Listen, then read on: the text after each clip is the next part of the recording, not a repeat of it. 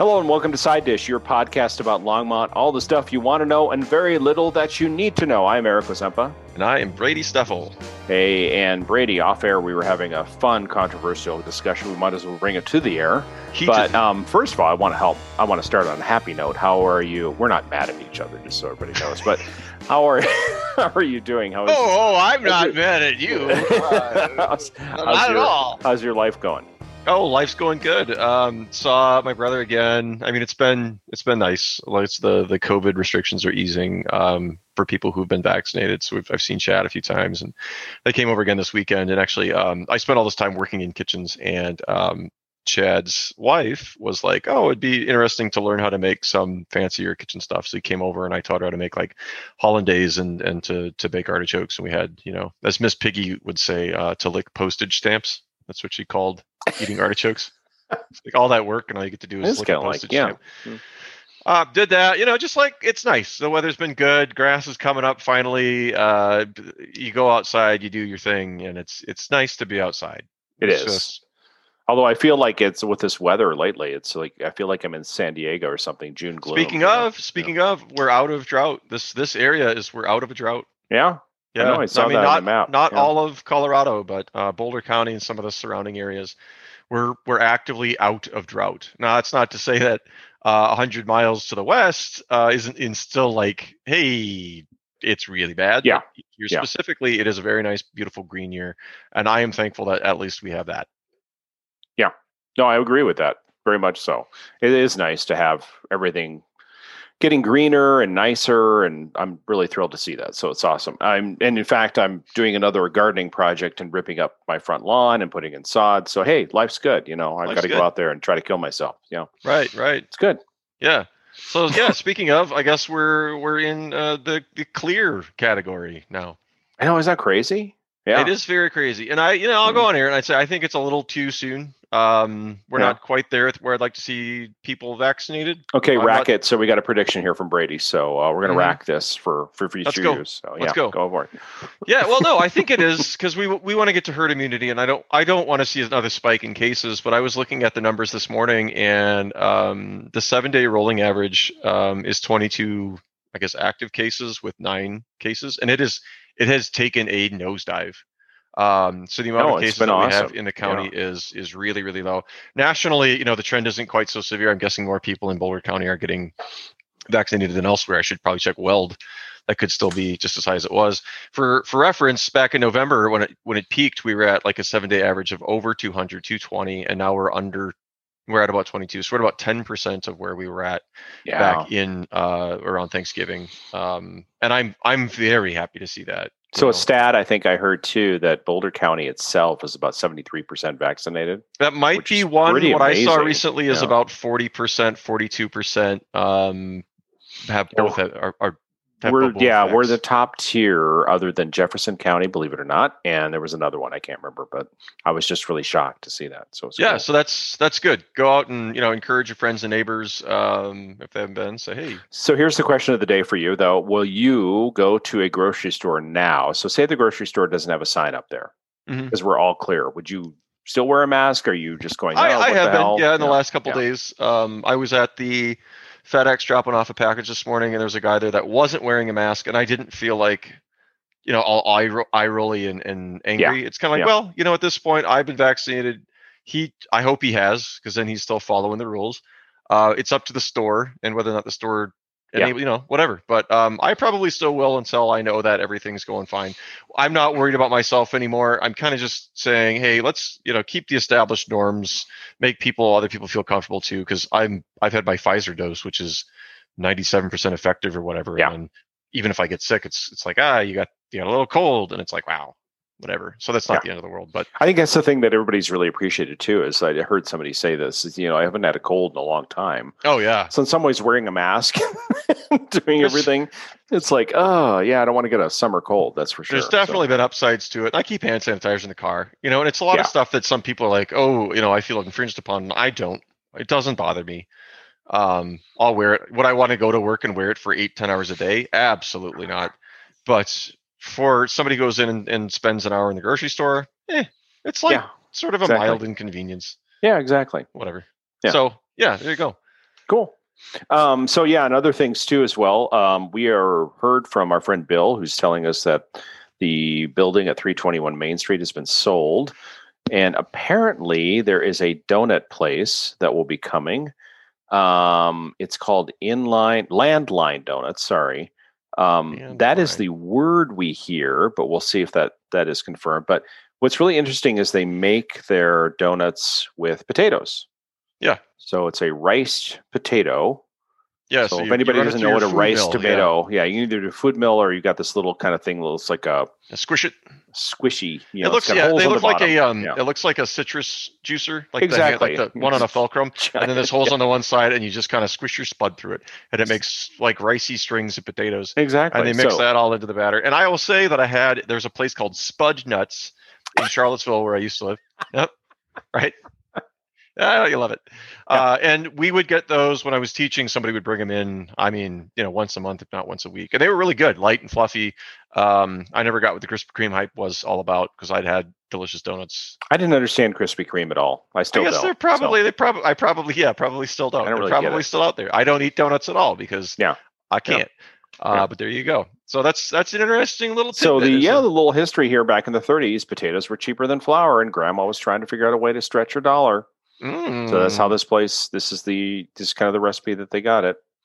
I will say that we used to have potato bread, which would probably be about the same thing. And that was always nice and moist. It was a fluffy, springy, moist thing. So I see there's some overlaps. Anyway, landlinedonuts.com is the website, and actually a pretty cool website as well as some pretty good looking donuts. So that's what I have to say. Yeah. All right. And we heard, too, that the composting program at the city of Longmont is actually doing gangbusters. So they actually met some of their measurables as far as the participation in the program. Cool. They're actually, we're hoping for 26 or 25% market penetration, and currently we're at 22%. I don't see the downside. I don't either. I think the only thing is that once you tell people that, hey, you can get a smaller trash can. Yeah. And those, if you go smaller, the trash can, the cost of the new green bin outweighs, it'd be pretty much like trade-off. $3 for compost or something. Yeah. And then you save I don't know, $12 a month or whatever it is on the other can. There's no downside. Plus, you live in a place with trees or you got to do yard work. You just throw it all in there. And my God, it's awesome. I take so many fewer trips to the Limb Diversion Center off of Martin than I used to because I could just throw all that junk right in and they're not worried about it. I guess one of the greatest complaints that I heard from some people at the program was the fact that people feel like the bin is too big. I can't tell you how many times I fill that sucker. I do too. Yeah.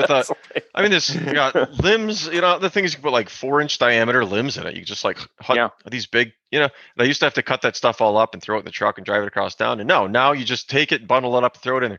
And if it's not full, I guess I don't care. I don't really care either. It's so cheap to have. It's whatever. So. But food waste and other things. Other food waste that you normally wouldn't compost yourself. I can throw it in this bin. It's awesome. Yeah. I'm not going to throw weeds in my regular compost in my garden. I'll throw it in this bin. It's great. Yeah, throw a lot of that stuff in there. Yeah, exactly. And they're actually making money off of it too. So, hey, that's even a better marker. Good for them.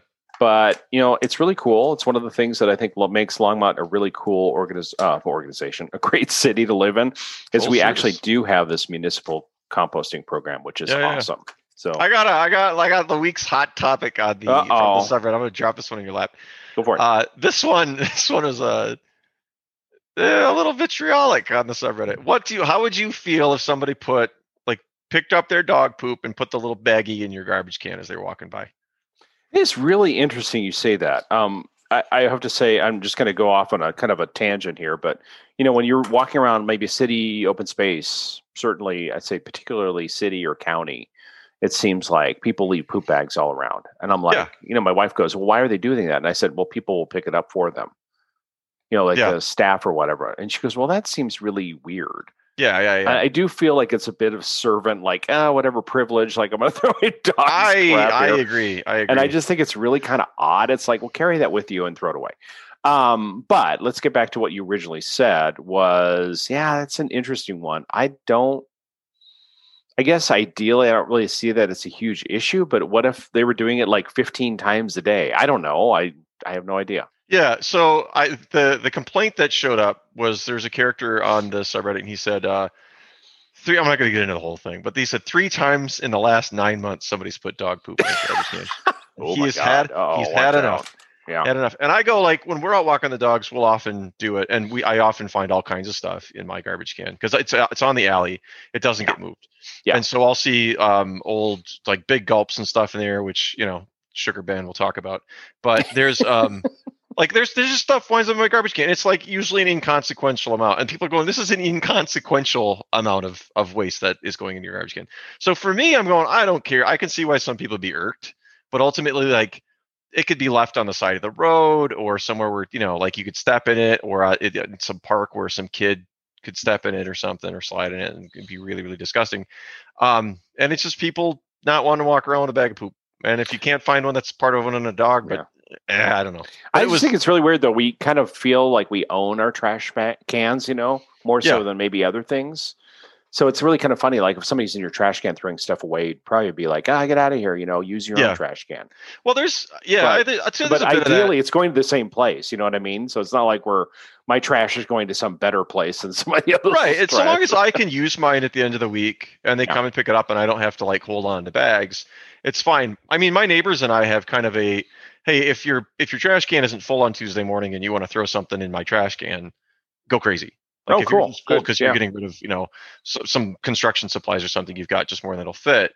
It doesn't matter. We don't care. And so that's kind of where we're at. And I just going, I don't know. I'm getting this image of Brady's, like, neighbors stuffing a couch in his bin. I will say at one point, I wanted to get rid of a box spring, and I called up and it was like, you know, it was something crazy to get rid of it. And so what I did is I went out and peeled the outer layer off, and I cut it up with a wire cutter. And I was able to fold it down into, like, this little cube, because you can stack the springs on top of each other if you cut them right. And so I was able to get the whole thing down into, like, maybe a quarter of what the garbage can would have been. And I just, like, in she goes, and then it was done. And I saved $100 in disposal. Well, and what's cool about that is the fact that, you know, you did break it down, which is naturally what you'd want to do, even if you did a landfill. It's right. Yeah.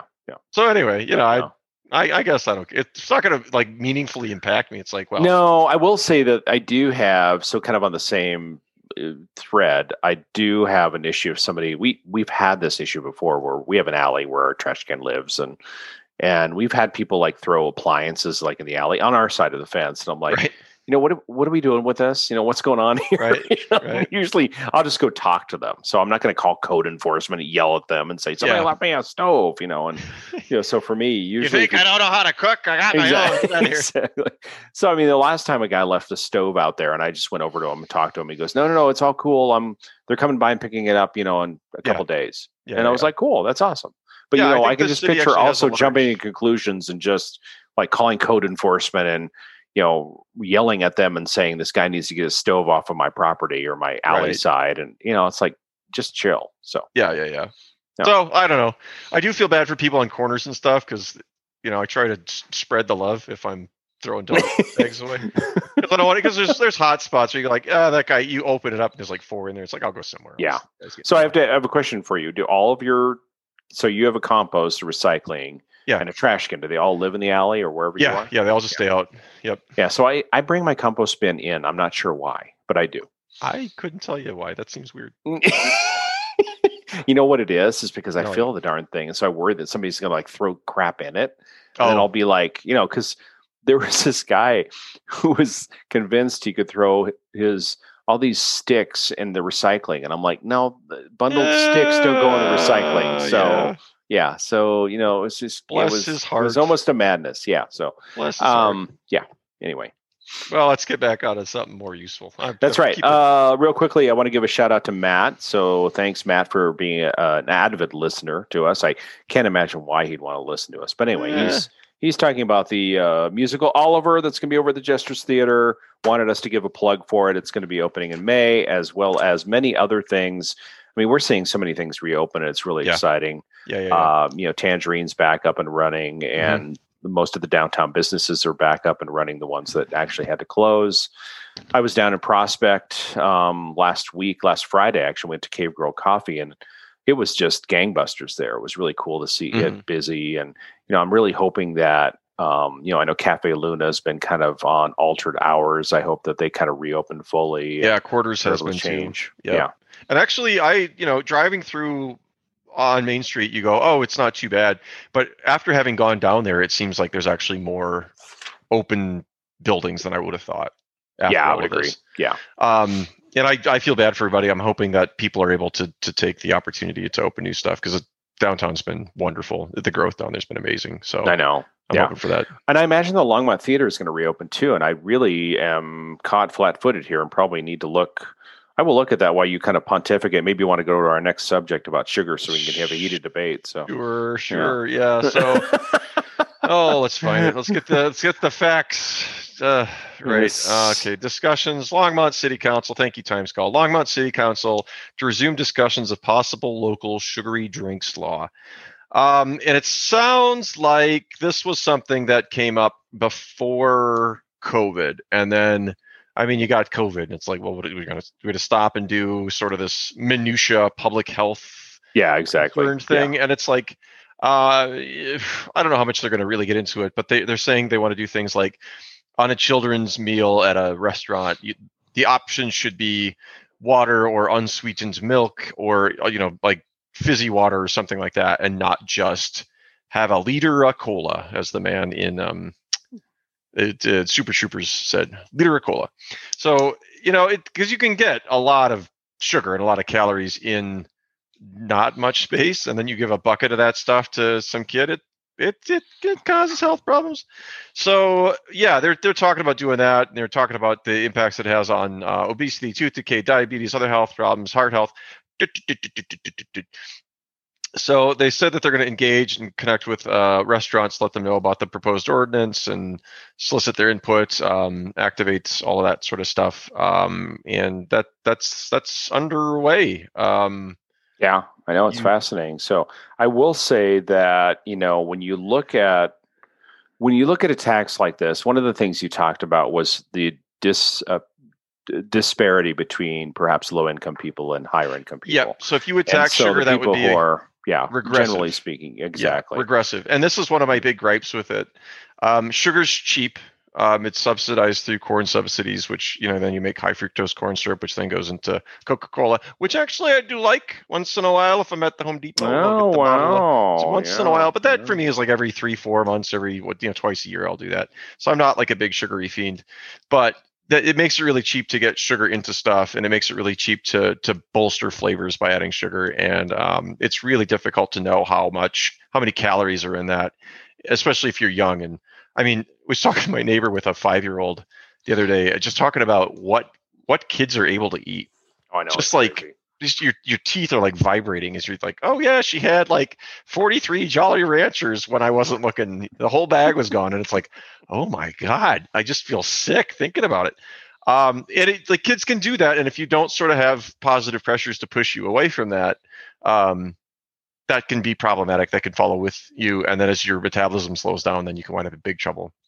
Yeah. So it obviously wants to.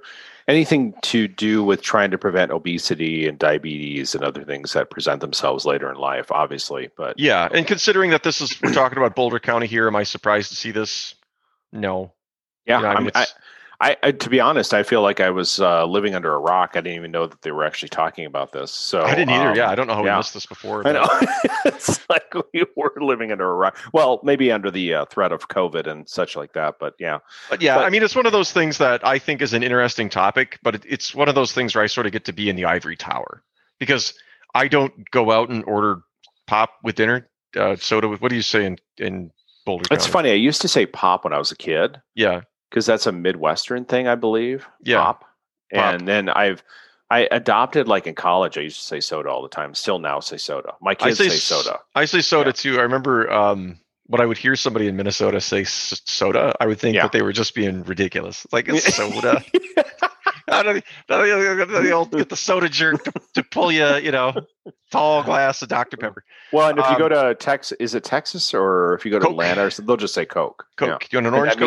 That means anything. Yeah. So you want a Coke? Coke? Kind of no. So the regional differences aside, I grew up saying pop, and now my dad comes and says, I got to go get some pop, and I know what he's talking about, but I'm like, it sounds weird now. It is what it is. So yeah, it is.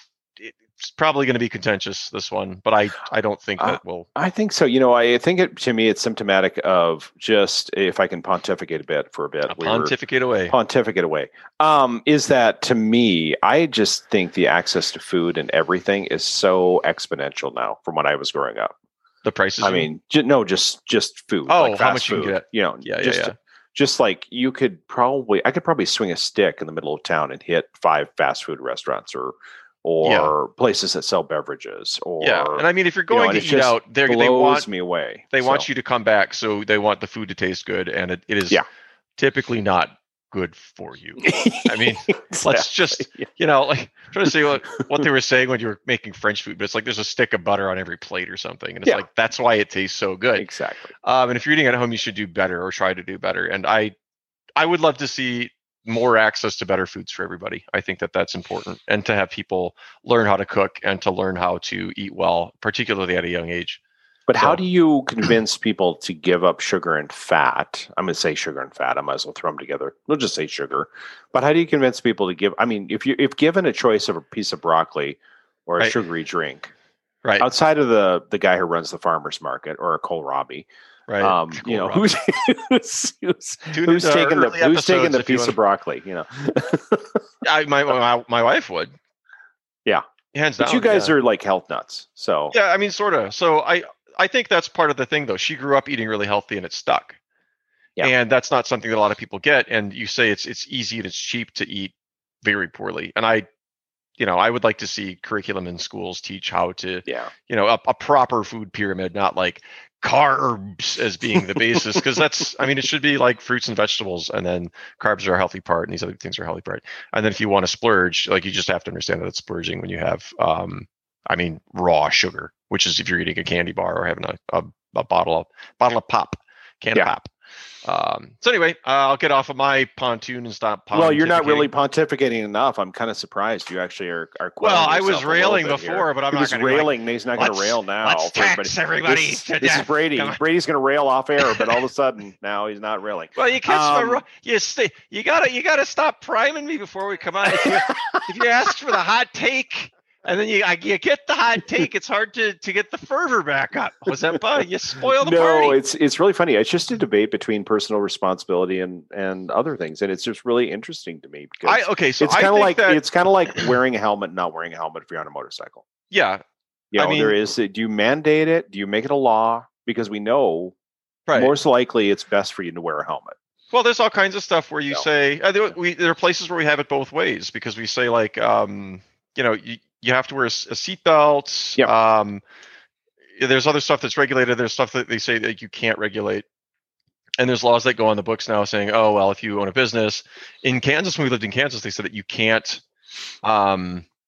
can't ban guns on your private residences. Like you can't take away that. And it's like, well, how does this go against these other things? And you've got these things where it's like, everybody has to wear a seatbelt. That kind of flies in the face of some of these other things, but we sort of have just accepted that one as being absolutely. And I think, what is it? Like, there's no downside to wearing a seatbelt.